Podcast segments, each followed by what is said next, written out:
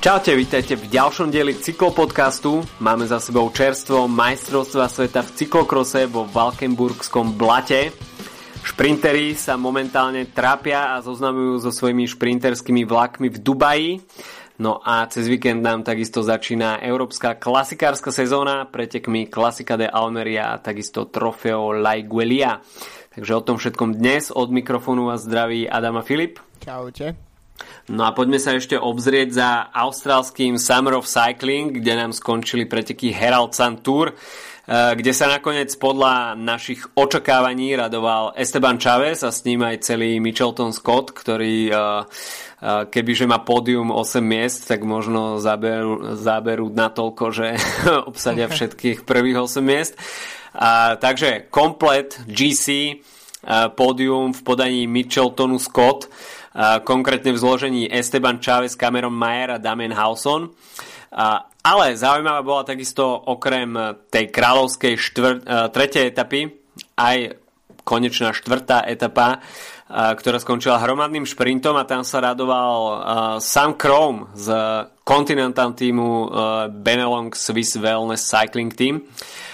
Čo je veľmi zaujímavé, pretože na tomto podujatí sa zúčastnili okrem Micheltonu Scott takisto aj Trek Segafredo alebo napríklad Aqua Blue Sport Israel Cycling Academy. A konečne sme teda videli aj víťazstvo kontinentálneho celku v takejto celkom slušnej konkurencii, takže v Penelong Swiss Wellness asi veľká spokojnosť. Áno, tak to sú preteky, ktoré v minulých rokoch dominoval uh, Team Sky v nich. Uh, vyhral ich aj Chris Froome pred pár rokmi, pretože uh, tam je prepojenie vedenia pretekov na uh, samot... je tam prepojené vedenie pretekov na samotný uh, Sky a teda na Murdocha a celý ten moloch okolo tohto... Ko- konglomerát. konglomerát okolo tohto mediálneho magnáta. No a tento rok tam Sky chýbalo. Neviem, či za to môže to, že ich už nikto nikde nechce vidieť radšej. A, ale je, je vidieť, že a, ani tie teda austrálske kontinentálne celky sa naozaj nestrácajú v, v konkurencii.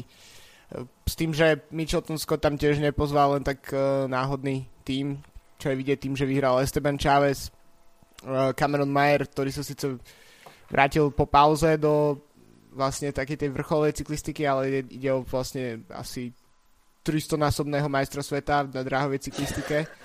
Uh, takisto americký majster Larry Vorbas tam štartoval, takže myslím si, že solidné preteky a vyšihnúť sa v, v tých kontinentálnych, z tých kontinentálnych tímov do, do prokontinentálnych teoretických World tímov, tak uh, je možno práve cez takéto preteky, keď sa niekto ukáže ako práve Sam Crow, borec, ktorý má 23-24 rokov, tak uh, to môže byť pre neho prestupná stanica v podstate, keď sa, keď, keď sa ukáže v, takom, uh, v takej konkurencii.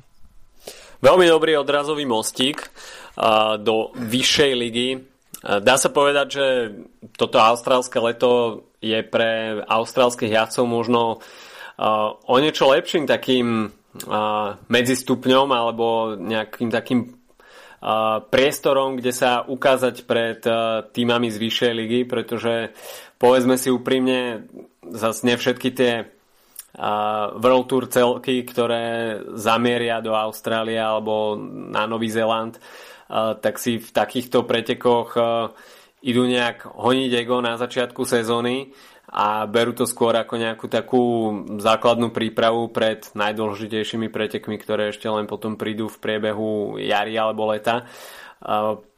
Takže pre austrálskych jasov, pre ktorých, ktorí sú situovaní priamo v Austrálii a, a pripravujú sa na toto ako na svoj vrchol sezóny, tak môžu tu naozaj zažiariť a je tá je ten priestor možno o niečo, o niečo väčší, ako keď sa európsky jazdci pripravujú na nejaké uh, podujatia nie až tak významnejšieho charakteru, na ktoré uh, sú pozvané, dajme tomu, uh, kontinentálne celky, tak uh, naozaj pokiaľ už je tá európska sezóna v plnom prúde, tak uh, tam sa už uh, na nejaké prípravné, uh, respektíve roztačanie nôh pred sezónou asi, asi nemôže, uh, asi sa o tom nedá hovoriť, takže veľmi dobré, že um, aj takéto uh, pre kontinentálne celky veľké výsledky uh, sa rodia na pretekoch ako je Herald Sun Tour alebo, alebo či už uh, uh, Cadel Evans Great Ocean Race, kde, kde takisto uh, je priestor na zviditeľnenie sa takýchto mladých borcov z, z Austrálie. No presne, určite oveľa viac ako napríklad teraz na Dubai Tour, kde štartuje uh, vlastne Mitchelton Greenedge, myslím. To je vlastne ako keby farmársky development team uh, pre uh, Mitchelton Scott, chcel som povedať pre Oriku. uh, ktorý napríklad paradoxne je tento tým s čínskou licenciou, ale austrálskymi, austrálsko-čínskou zostavou, tak napríklad na Santur neštartoval, ale štartuje v Dubaji a síce každý deň vyšlo niekoho tam do, tej, e, do, do toho úniku, ktorý nemá nikdy šancu na to, aby sa udržal v takýchto mhm. pretekoch už proste vôbec nie, kde máme 10, 10 šprinterov, ktorí majú svoje vlaky a ktorým naozaj môžu bez problémov stiahovať úniky, ako, ako sa im zachce, tak uh, je to podľa mňa celkom paradoxné vlastne vidieť potom, uh, že ten Mitchell, ten bug exchange, tak, štartuje vlastne ra, radšej na takýchto pretekoch, ako keby štartoval na Santu. Napríklad uh, development team uh, EF Education First, powered by Canon, pardon, EF Education First, Drapack, powered by Cannondale, uh, má svoj kontinentálny tým uh, Drapak EF Cycling uh, na, na týchto pretekoch a uh, možno neprinášajú nejaké mimoriadne výsledky, ale tak uh, vždy tie preteky v, v takej tvrdej, pomerne tvrdej konkurencii tak uh, zosilňujú tých mladých jazdcov. Do Dubaja sa ešte vrátime, ale pozrieme sa najprv ešte na Valenciu, kde sme videli gala predstavenie Alejandra Valverdeho, a to konkrétne v štvrtej etape, ktorej však predchádzala ešte etapa číslo 3, tímová časovka, ktorá bola však neutralizovaná, hoci sa teda uskutočnila, ale videli sme silný dážď, vietor a podľa Extreme Weather Protocol organizátori využili možnosť etapu neutralizovať, čo sa stretlo s so zmiešanými reakciami. BMC by určite vyhovoval ten minutový náskok, ktorý nadelil všetkým.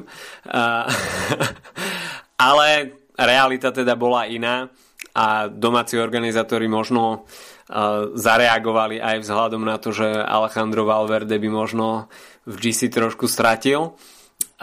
takže opäť diskutabilné pri tom Extreme Weather Protocol a či neutralizovať etapu, či skrátiť etapu, či ponechať dĺžku etapy sme sa stretli už aj v Austrálii, eh, kde viacerí jazdci uh, nechcem povedať, že vyplakávali, ale upozorňovali na veľmi neznesiteľnú horúčavy, tak sa mi zdá, že George Bennett tam uh, bol jedným z tých, ktorí boli z toho dosť nešťastní z toho tepla a priznávali, že po etape mali dosť čo zosadnúť z bicykla a postaviť sa na vlastné nohy. Na druhej strane Adam Hansen, ktorý sa stal takým tým hovorcom pelotónu, tak sa ocitol medzi tými pomyselnými mlynskými kameňmi, kde na jednej strane on sám chcel, aby ostali etapy zachované, na druhej strane časť pelotónu bola za to, aby sa preteky skrátili a samozrejme organizátori tí chceli, aby, aby preteky pokračovali v tej plnej dĺžke v tom plánovanom rozsahu. Takže Extreme Weather Protocol aktívny už aj túto sezónu a uvidíme ešte, čo nám prinese tá arabská časť sezóny, ktorá aktuálne prebieha. Tam si pamätám z pred rokov e, konflikt medzi uh, Fabianom Kančárom, ktorý bol vtedy vlastne patronom pelotónu s, s Eddie Merksom, myslím, ktorý ano, bol práve na jedných z tých pretekov bol vlastne takým maskotom a Merks hovoril niečo v tom štýle, že keď je tu pre nich príliš to počasie, tak tam nemajú čo hľadať a podobne. Tiež mi, ešte sa mi pripomenulo, ako Martin Kližan pred niekoľkatými rokmi na Australian Open, keď uh. boli také, také teploty, tak rozprával, že on je chlapec z Petržalky a jemu, jemu také teploty proste nemajú ako ubližiť. Vďaka Bohu, že som z Petržalky. Takže neviem, no ja som tiež z Petržalky, ale až tak uh, neviem, či mi to pridalo veľmi na, na, tom, uh, na teplovzdornosti. Uh, každopádne uh, na tento Extreme Weather Protocol sa dá pozerať z viacerých strán. Samozrejme je to je dobré, že cyklisti sa môžu teoreticky uh, mať slovo v tom, kedy sa môže jazdiť, kedy by sa malo jazdiť, kedy sa nemalo jazdiť. Sam, samozrejme z, čo, z pohľadu človeka, ktorý sedí doma v príjemne vyhratej izbe a pozera cyklistiku v televízii, no tak uh, by im doprial troška pekelného počasia, aby sa, aby sa tam niečo dialo, uh, tak ako si želáme rok čo rok proste čo najhoršie počasie na Paríž Rube, tak, uh, tak proste je to niečo, čo nám pridáva na zábave a tak uh, myslím si, že nám to nemôžeme tak nikto zázle, tak naozaj. Tak vrcholová cyklistika je aj o tom podávaní tých nadľudských výkonov, samozrejme v rámci dovolených prostriedkov. Ale ako si povedal, tak e, cyklistickí fanúšikovia sa rok čo rok modlia e, v apríli, aby e, bolo daždivé rube. Čím teda nechceme robiť z tej cestnej cyklistiky cyklokros, ale naozaj občas takéto možno trošku horšie podmienky nezaškodia a myslím si, že preteky v náročnejších poveternostných podmienkach vždy robili preteky atraktívnejšie. A, takže toľko, toľko Extreme Weather Protocol, a, ktorý bol vy, využitý vo Valencii. A, ale potom už teda prišla tá spomínaná štvrtá etapa a tam sme videli Alejandra Valverdeho v plnej kráse a trošku si to tam zlizol Adam Yates, ktorý bol v tom zábere veľmi útočný, mal chuť zvíťaziť ale nakoniec, keď to už teda vyzeralo, že Alejandro Valverde e, si bude strážiť, e, strážiť e, ten žltý dres a môže ponechať Adamovi Jejcovi to etapové víťazstvo, tak nič také sme nevideli. A v tých strmých pasážach, na, ktoré bol, ktorých bolo na tom finálnom stúpaní naozaj požehnanie, si Alejandro Valverde počkal až na samotný záver, kým sa Adamec úplne uvarí a zasadil ten svoj typický útok a oval verdeoval zvyšok. Prvý raz v tejto sezóne používame naše nové vynajdené sloveso oval verdeovať a myslím si, že pri takejto forme tak uh, špeciálne v Ardenách asi budeme to vidieť častejšie. No, No to presne si podľa mňa vystihol, že nechal toho jejca fakt sa vytrápiť a potom takým takým poloúsmevom uh, ako keby sa nič nedialo, tak si ho pekne preš, prešpurtoval, ani neprešpurtoval, pre, proste jednoducho ho predbehol a, a bez problémov si došiel tak uh, posledných 100 metrov, 150 metrov solo. Uh, ako keby sa ani nechumelilo. Takže uh, tak, tak, tak toto vyzeralo v, v Valencii.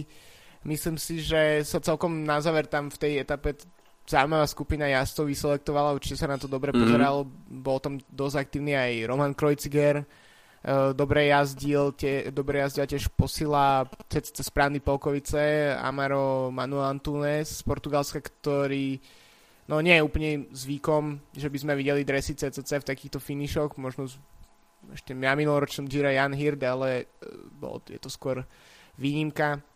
Je to borec mimochodom, ktorý na minuloročnej uh, Volta de Algarve uh, tam školil uh, konkurenciu v drese V52 FC Porto.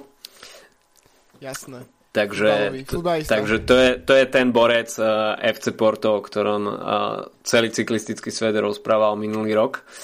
Takže, a zaujímavé, te... že ho práve CCC sa zlákalo. A, uh, no ale tak ešte ďalším tým ja som tak uh, bolo dobre podľa mňa vidieť uh, takto na úvod sezóny Primoža Rogliča, Jakuba Fugusanka, tak uh, takisto Bena Hermansa po prestupe z BMC do uh, Israel Cycling Academy.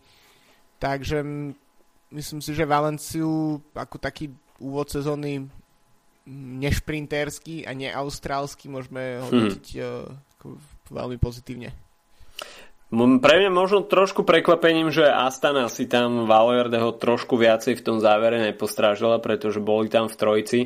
Okrem Luisa, Leonsa, Luisa, Leo, Luisa Leona Sancheza eh, tam bol Jakub Fuglsang a Peo Bilbao. Eh, takže Astana v trojici. Nakoniec eh, Alejandro Valverde najsilnejší a k tomu slovnému, k tej slovnej hráčke o Valverdeovať ma inšpiroval nejaký komentár z angličtiny Alejandro Valverde is going to Valverde. Takže uh, je, to pre, je to slovenský preklad, náš patvar z, anglič, z anglického slovesa tu Valverde. A stáva sa to regulárnou súčasťou nášho slovníka na najbližších pár týždňov minimálne. Uh, myslím si, že toto, toto spojenie budeme túto sezónu používať, používať uh, veľmi často. Takže toľko Valencia a presuňme sa do prítomnosti a konkrétne by sme sa ešte mohli na chvíľku zastaviť v Kolumbii, kde sme svetkami pretekov Columbia Oro i Paz a tam sa nám stretla konkurencia z Kolumbie, ktorá keď si pozrieme ten start list, tak naozaj nám tam bijú kolumbijské vlajky do očí. Quickstep tam vyslal samozrejme Fernanda Gaviriu. Team Sky, Egan Bernal, Sebastian Enao, Luis Enao, takisto Cannondale, Rigoberto Uran, Movistar, tak ten tam má Vinera na konu a Daera na era Quintanovcov a a tak ďalej a tak ďalej. Okrem toho tam vidíme e, takisto farby Manzany Postobon. Pozvaní boli aj CCC, e, takisto Ruský národný tím, Kolumbia tu má svoju reprezentáciu, kde nechýba v zostave napríklad aj Jarlinson Pantano alebo Darvinata Puma. E, takže Kolumbici si z toho spravili taký celkom slušný cyklistický festival a je dobre vidieť tie kolumbijské mená takto pokope a tie prvé tri etapy sú rovinaté. Prvú aj druhú si uchmatol pre seba na veľké počudovanie Fernando Gaviria. no ale posledné tri etapy, tak tam už e, zamieria jazdci do kopcov a budeme vidieť teda kolumbijský vrchársky ohňostroj. Mimochodom ešte pred pred e, týmito pretekmi boli tiež majstrovstva Kolumbie a tam sa práve darilo najviac Sky, keďže uh, Sergio Luis Henao vyhral cestné preteky a v časovke sa uh, radoval Aeon uh, Bernal, čiže nová posila a veľký talent. Uh, takže vlastne máme tu takú, takú malú vsúku kolumbijskej sezóny. Podľa mňa je celkom pozitívne a prekvapivé, že sa im podarilo až takú, taký veľký kontingent tých naozaj top kolumbijských jazdcov stiahnuť na domáce preteky. Uh, keďže napríklad samotná uh, Vuelta Kolumbia, ktorú má, ktorá má veľkú a bohatú tradíciu, tak uh, zvyčajne nemáva týchto top jazdcov a tieto preteky, ktorých, ktorých to je pokiaľ len prvý ročník, tak, mm-hmm. tak majú naozaj bohaté obsadenie. Uh, troška som sa musel sám pre seba zasmiať pri prítomnosti ruského, ruského týmu. Možno to bude preto, že tam nebudú poriadne dopingové kontroly, alebo inak tam nevidím žiadne prepojenie. A, a som celkom zvedavý, že či, či uvidíme ten súboj medzi uh, napríklad Enaom, Quintanom a Uranom v nejakých tých uh, vrchárskejších etapách. Myslím si, že áno. Ešte aby sme zabudli pri obsadení tímov, je tu Medellin Inder s Oscarom, Oscarom Seviom. Seviom. Takže... Tak to je GC favorit. Je to nesmie chýbať. Nesmie Skončí chýbať. druhý, aby ho netestovali. A Španielský matador v domácom týme nesmie chýbať na startliste takýchto pretekov. No, ako si povedal, tak črta, črta sa nám tam celkom solidný súboj. Naozaj pokiaľ uh, sa z každého toho týmu zdvihne zo sedla iba jeden Kolumbiec, tak myslím si, že o celkom solid, solidnú bitku v kopcoch máme postarané. Uvidíme. A, a poďme do na Blízky východ, do Dubaja, kde nám momentálne prebieha trošku iný súboj a z kolumbijských hôr sa môžeme presunúť e, do e, púštneho prostredia. No v Dubaji, tak tam sa nám už tak klasicky e, zišla šprinterská špička a máme za sebou prvé tri etapy. V prvej etape tak tam sme mali možnosť vidieť Dylana Chrönewegena, ktorý si počínal najlepšie a prešprintoval tam konkurenciu. Veľmi, veľmi chaotické, chaotické finiše a až teraz som si nejak uvedomil, že naozaj pokiaľ ľudia alebo cyklistickí fanúšikovia majú, majú záujem sledovať prácu šprinterských vlakov, tak Dubai Tour je úplne ideálne, ideálne miesto, pretože pokiaľ aj vidíme prácu šprinterských vlakov na nejakých etapových pretekoch, napríklad Giro d'Italia alebo Tour de France, tak je to celé, celé v spleti rôznych e, informácií, takisto aj e, celkovo tá scenéria je taká, že trošku e, nabada aj ľudí, aj kameramanov, aj režiu sa pozerať nielen priamo na tie preteky, ale venuje sa pozornosť aj iným, iným veciam. Naopak tu v Dubaji sa nie je moc na čo pozerať, okrem teda megalomanskej architektúry, ktorá však človeka myslím si, že po chvíľke omrzí.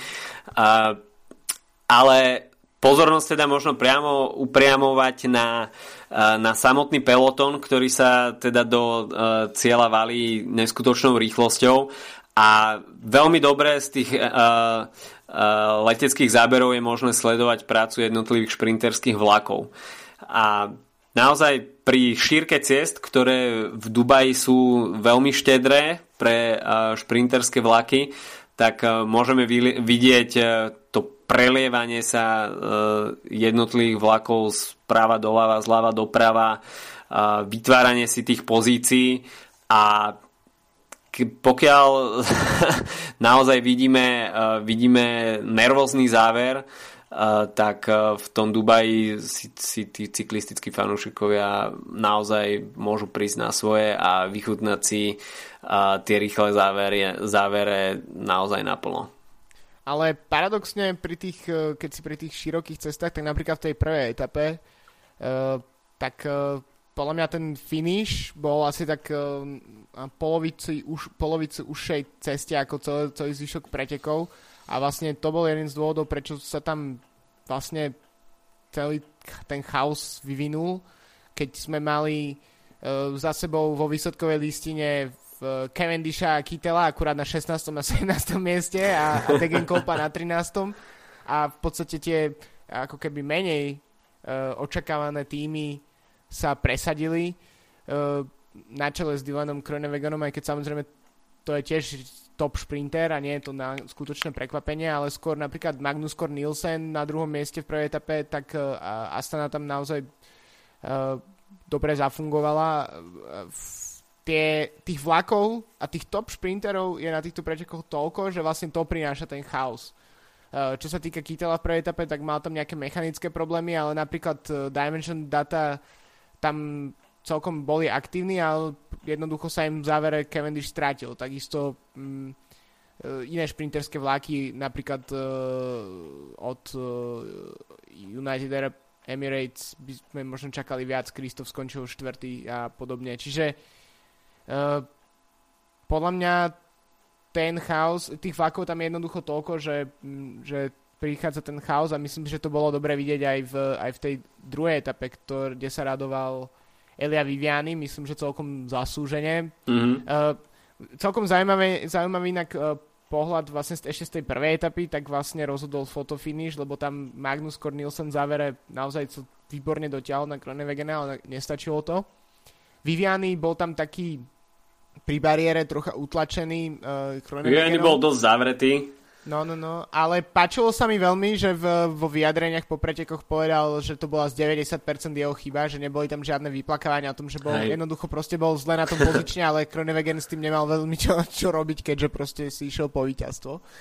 A zase v druhej, druhej etape veľké prekopenie opäť Astana a Ricardo Minali a mm-hmm. Magnus Cornelsen zase 6. miesto, zatiaľ čo neviem, Buhany v druhej desiatke, Kristof zatiaľ po troch etapách vyzerá ako iba taký tieň svojej akože top formy, Degenko uh, takisto mm, nevyzerá to úplne najlepšie s ním, hoci mm, si mysleli, že je späť po tých, po tých výkonoch na uh, Malorke.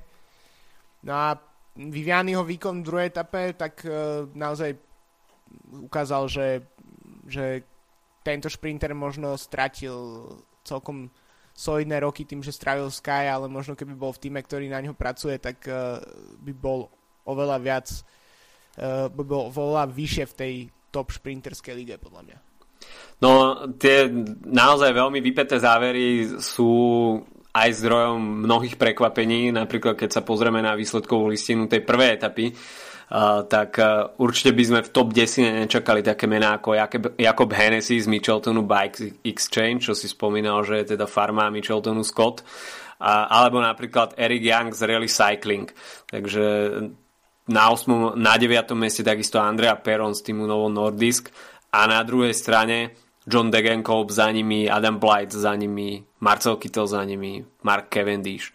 Uh, takže naozaj tie závery a to množstvo šprinterských vlakov pri tej prvej etape ešte aj v, v tom špecifickom závere, kde sme videli to zúženie tej vozovky. A tá druhá, tretia etapa už bola k tým šprinterom o niečo štedrejšia, čo sa priestoru týka. Ale naozaj je tam aj také mm, vidno takéto ten put seba záchovy, ktorý sme videli napríklad u Marka Cavendisha, Eh, ktorý by sa možno v minulosti tlačil ešte viacej dopredu, ale ten záver prvých dvoch etap nakoniec vypustil a nešiel tam úplne až na krv. Takže pri tom šprinterskom pretlaku naozaj niektorí tí jazdci v závere, keď vidia, že nemajú na to, nie je tam priestor, nevedia sa tam už pretlačiť dopredu, tak zbytočne netlačia na pilu.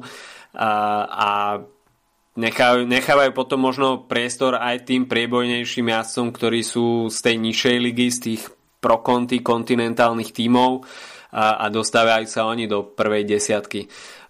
Ako si spomenul, tak v tej druhej etape tak Elia Viviani tam naozaj veľmi dobre zvládol ten záver. Dylan Chronewegen sa tam zjavil z ničoho nič, rovnako ako aj v etape číslo 3, ale nakoniec to stačilo až teda na, v úvodzovkách až na druhé miesto.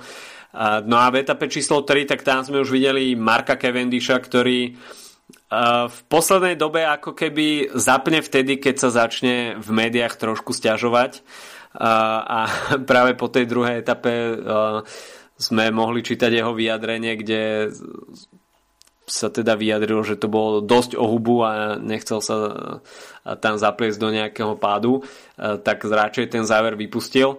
No a deň na to ruky nad hlavou.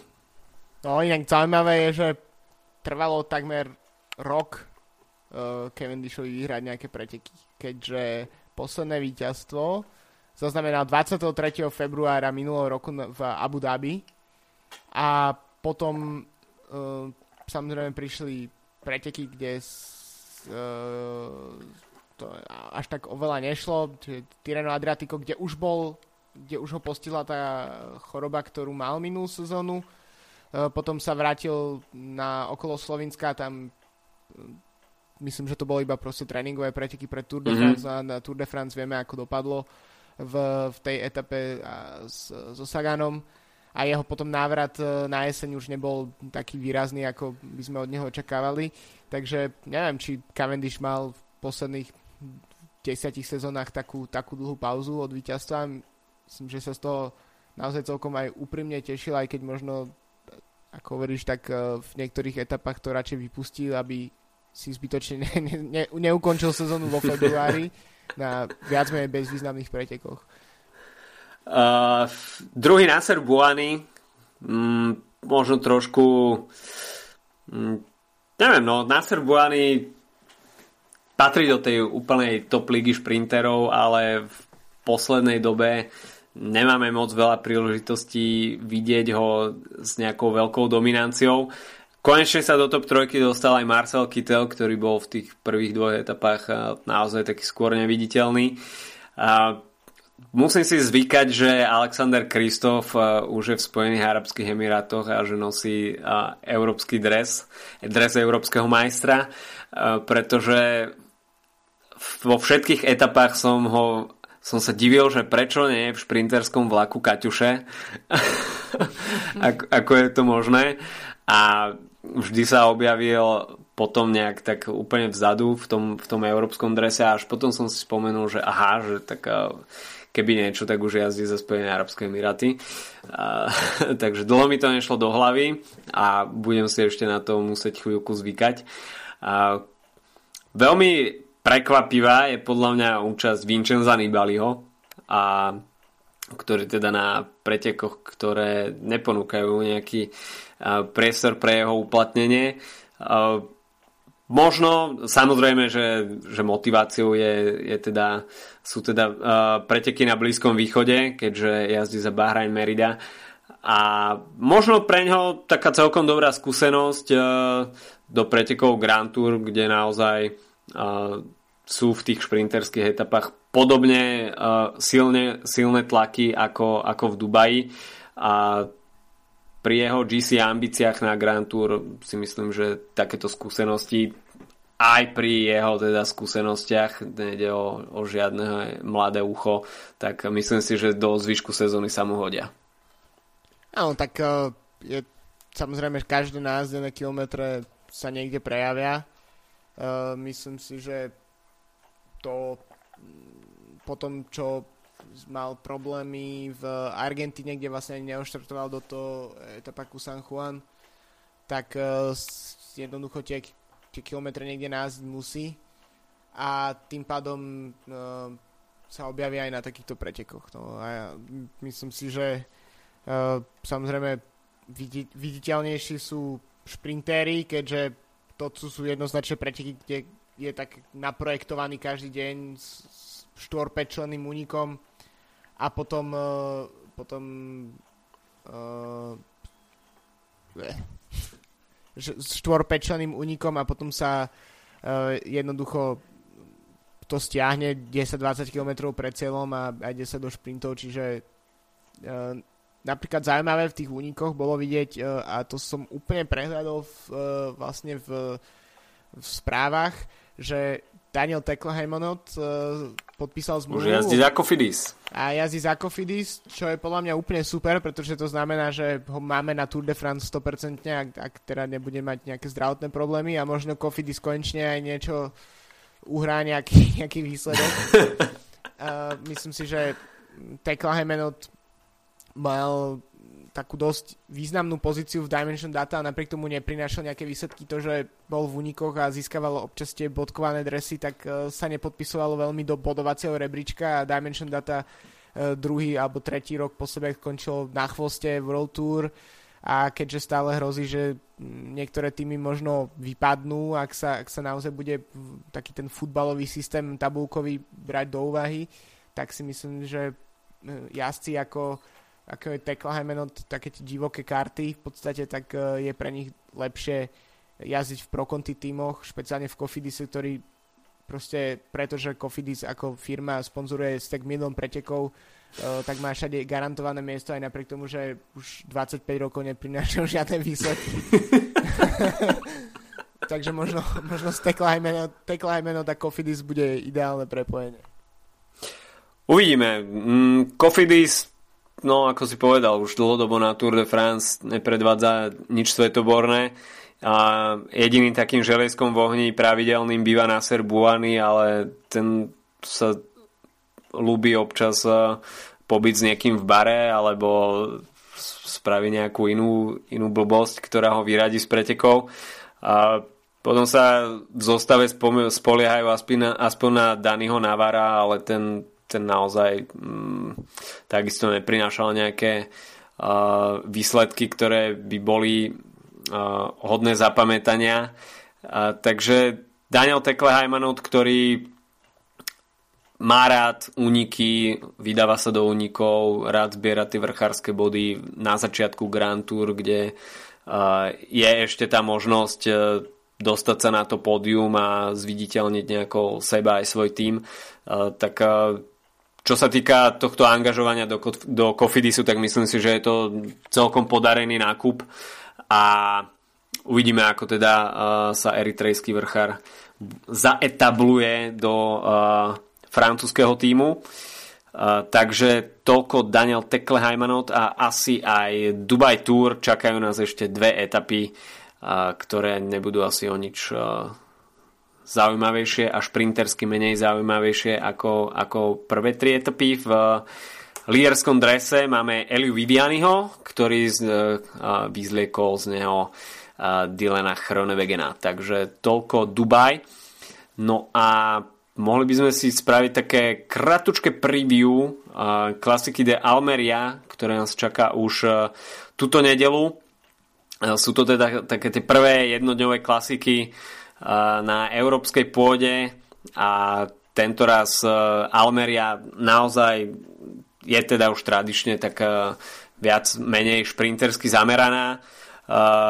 Profil pretekov vyzerá tak, že prvú, prvú polovicu sa pôjde mierne do kopca, ale potom druhá polovica už bude naozaj z kopca a finish bude šprinterský, takže presadiť sa tam majú šancu jazdci ako Caleb Ewan alebo Luka Mesgeč z Micheltonu Scott a, a takisto napríklad e, aj Mateo Trentin. A, takže Michelton Scott naozaj tam ide s celkom solidným a, šprinterským ansáblom roz, rozjazdiť lead out tam môže napríklad aj Roger Kluge.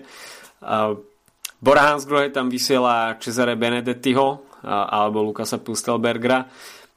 No, ale ani pri rovinatom závere si nemôžete byť istý svojim víťazstvom, pokiaľ v Movistare nastupí Alejandro Valverde. Presne tak, no, to je jedný z pretekov, kde by sme mohli vidieť nejaké ovalverdovanie. A nepatrí práve, nepatrí práve preteky z Almerie k tým, ktoré sa, som sa každý rok pokúšal odpaliť nejaký super stream uh, z španielskej televízie a potom som videl iba 20 minút pohľad na statické kamery v statické celi? kamery na celú rovinku. A Neviem, či to bola čo... Almeria alebo niečo iné. Možno. Mm. Murcia? Je to možné. Buď Almeria alebo Murcia, také niečo. A, tak u, dúfam, že uvidíme nejaké, nejaké pohyblivé obrázky a že to nebudú iba diváci v cieli. Takže to uh, Almeria na španielskej pôde, no a v Taliansku tak to bude trofeo Laiguelia. Uh, minulý rok tam vyhral Fabio Feline, ktorý mal mimochodom veľmi fenomenálnu jar. Uh, a okrem uh, trofeo Laiguelia tam zavaril vo viacerých klasikách, tak sa mi zdá, že skončil aj štvrtý na Olmop Hept Newsblad. A okolo Romandie sa mu tam potom podarilo vyhrať uh, prolog časovkársky Takže Fabio Feline, ktorý bol minulý rok k nezadržaniu na jar, uh, tak tento rok uh, asi nenastúpi, pretože Trek nie je nominovaný na preteky. Uh, takže bez obhajcu.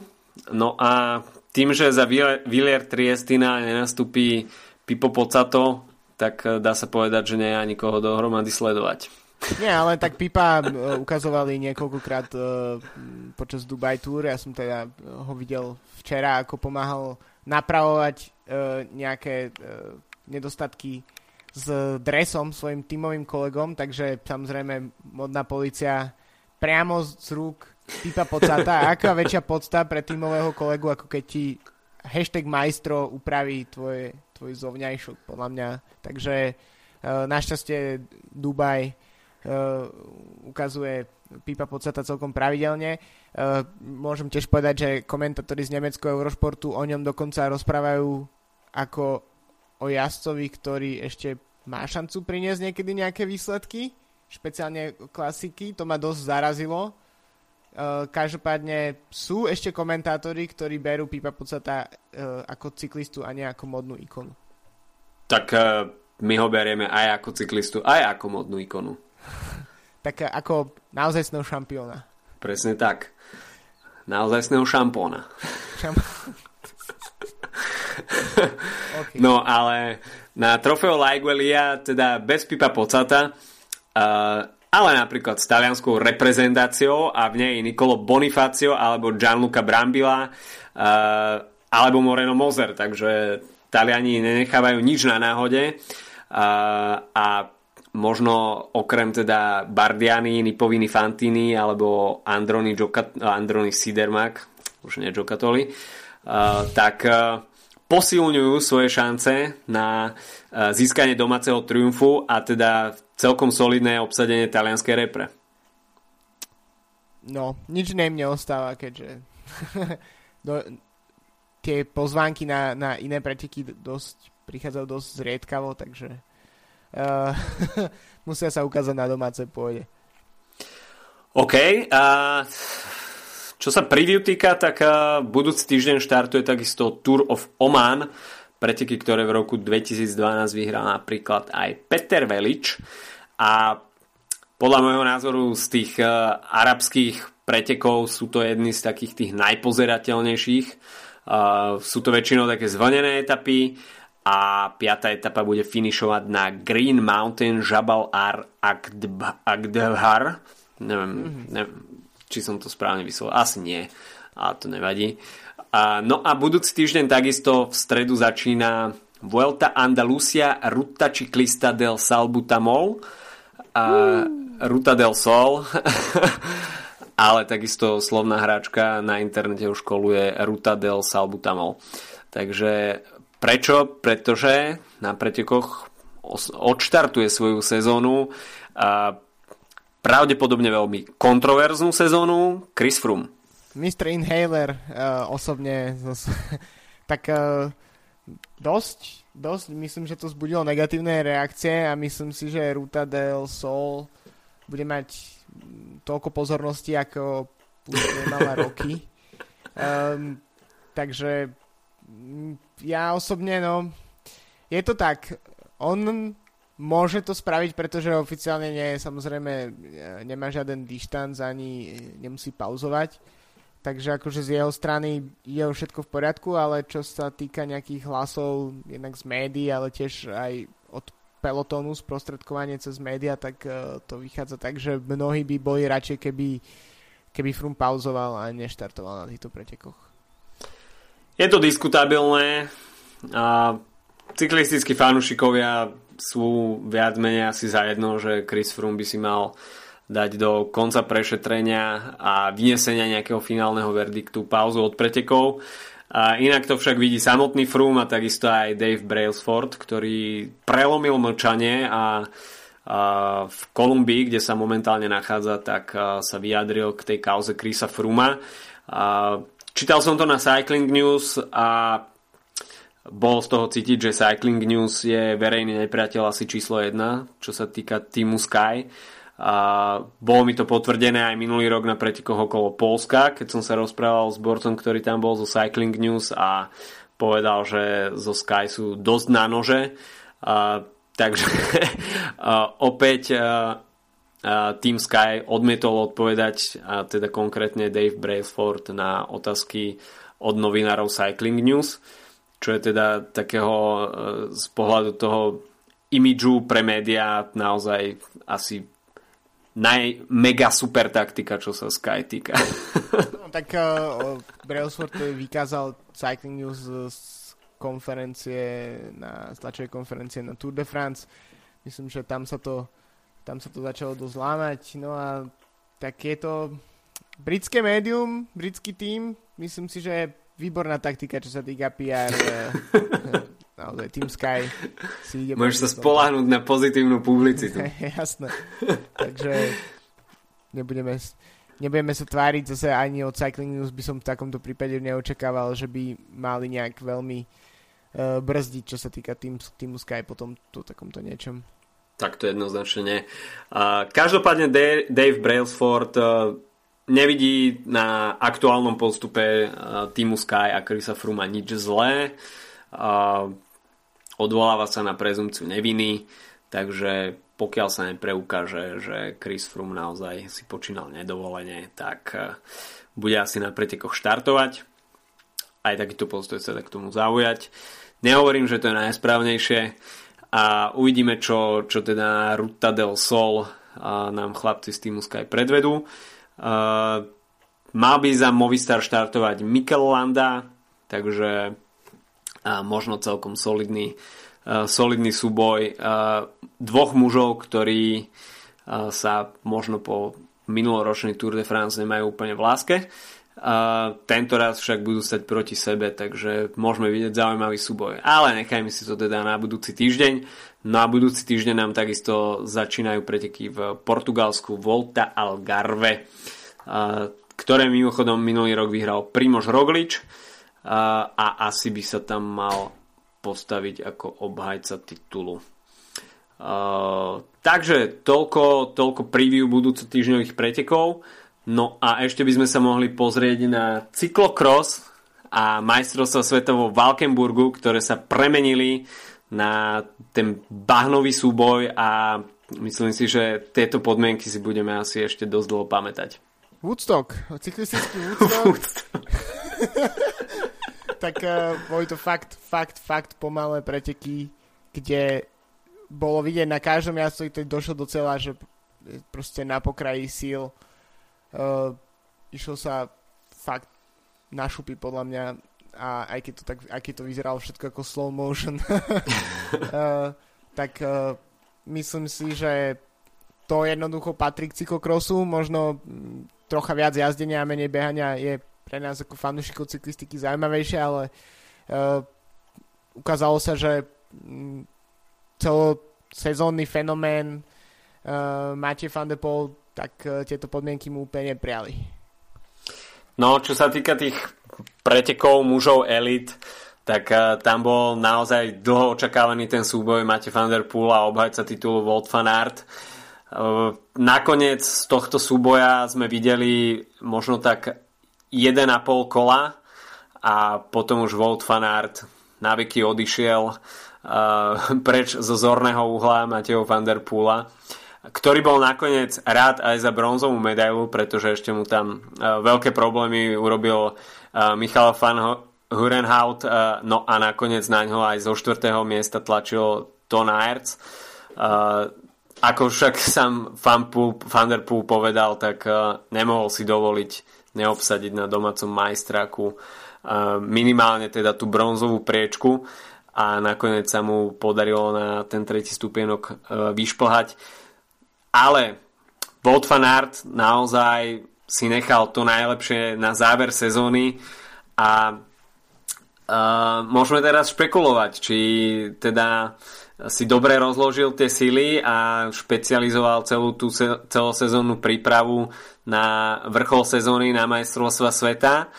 Alebo či máte Van Der Poel prepálil tú sezónu a tou svojou celoročnou dominanciou uh, sa nejak dostal až príliš pod tlak a teda ako už sa posledné tri roky stáva, stáva zvykom, tak uh, nakoniec uh, sa raduje Volt van Aert. Uh, podľa mňa aj, aj. Myslím si, že to trocha ukazuje, že fanart si mm, lepšie radí s tlakom, alebo respektíve ten tlak na ňo ako keby nemusí prichádzať, keď všetci považujú za to favorita Van der Pola.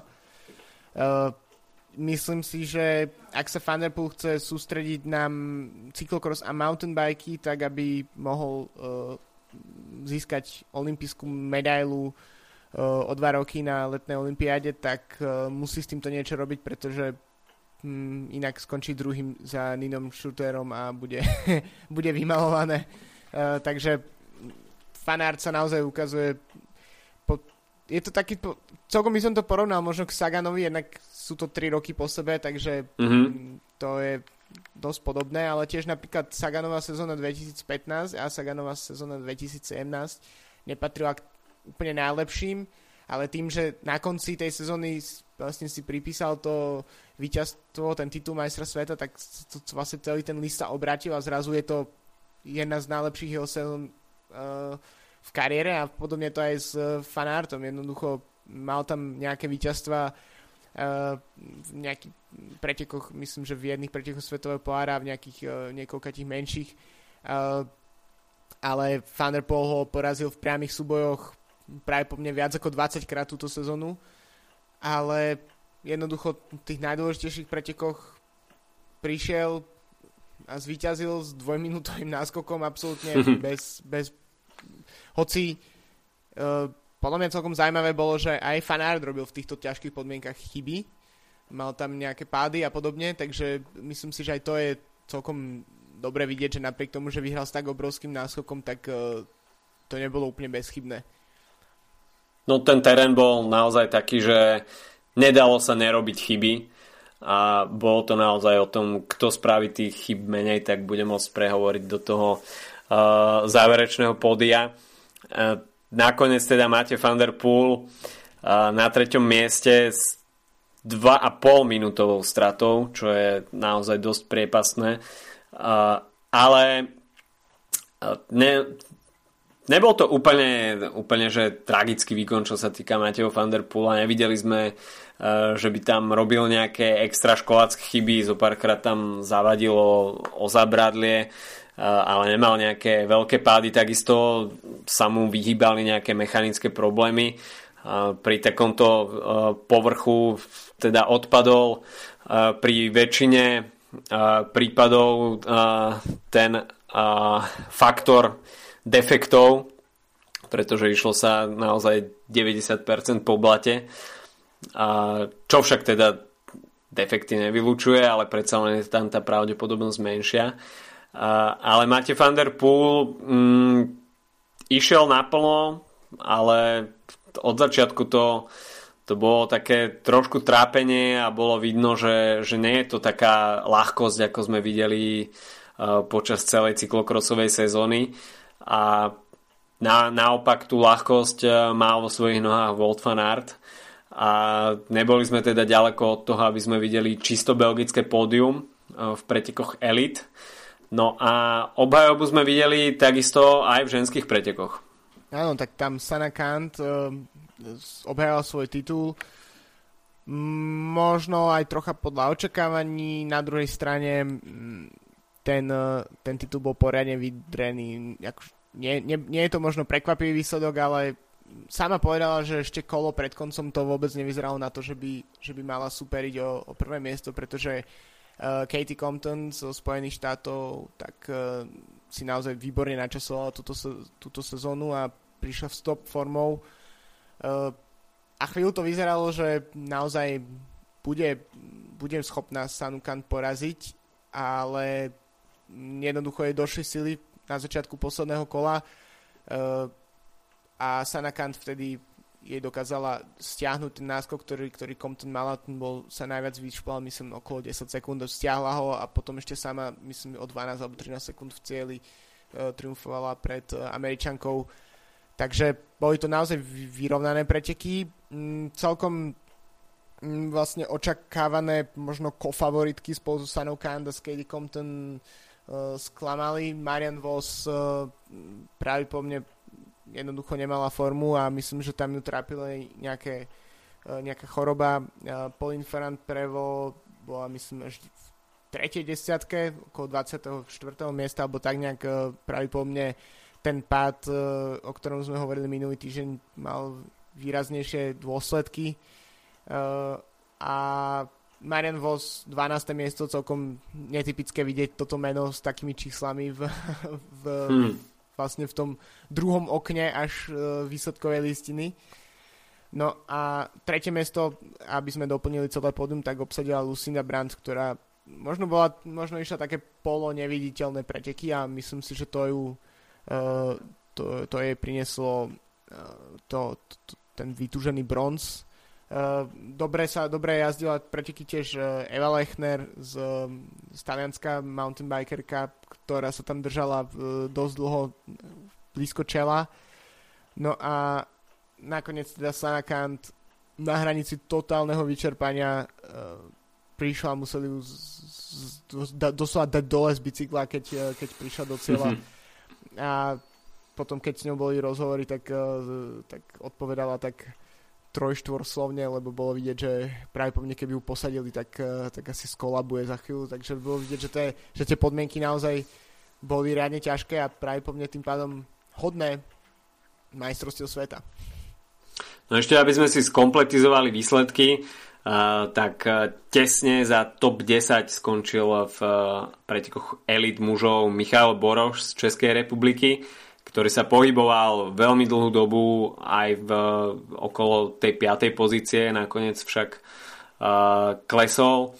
Uh, 18. skončil Jan Nesvadba z Českej republiky, 27. Tomáš Paprská, no a jediný slovenský zástupca Martin Haring skončil vo výsledkovej listine na 32. mieste. Čo sa týka pretekov do 23 rokov, tak tam sme videli jednoznačný triumf Eliho Izerbita z Belgicka, ktorý zvíťazil pred obhajcom titulu Jerusom Nevenhausom z, z Holandska. No a tretí skončil Jan Gras. A pretekoch juniorov, tak tam sme videli české pódium, a českú účasť na pódiu, a kde pred uh, Tomáša Kopeckého sa dokázal vtesnať iba Ben Talet z Veľkej Británie. No a Veľká Británia mala dôvod na radosť aj v ženských pretekoch do 23 rokov, e, kde sa radovala Evie Richards, e, ktorá takisto po skončení pretekov bola tak silovo vyčerpaná, že po zosadnutí z bicykla sa zrutila na zem a do, do, tej, do toho kontajnera, kde sa pripravovali potom uh, jazdci a jazdkyne na ten slavnostný ceremoniál podiový, tak uh, ju tam nesli dvaja ľudia za ruky a za nohy v úplnom vyčerpaní.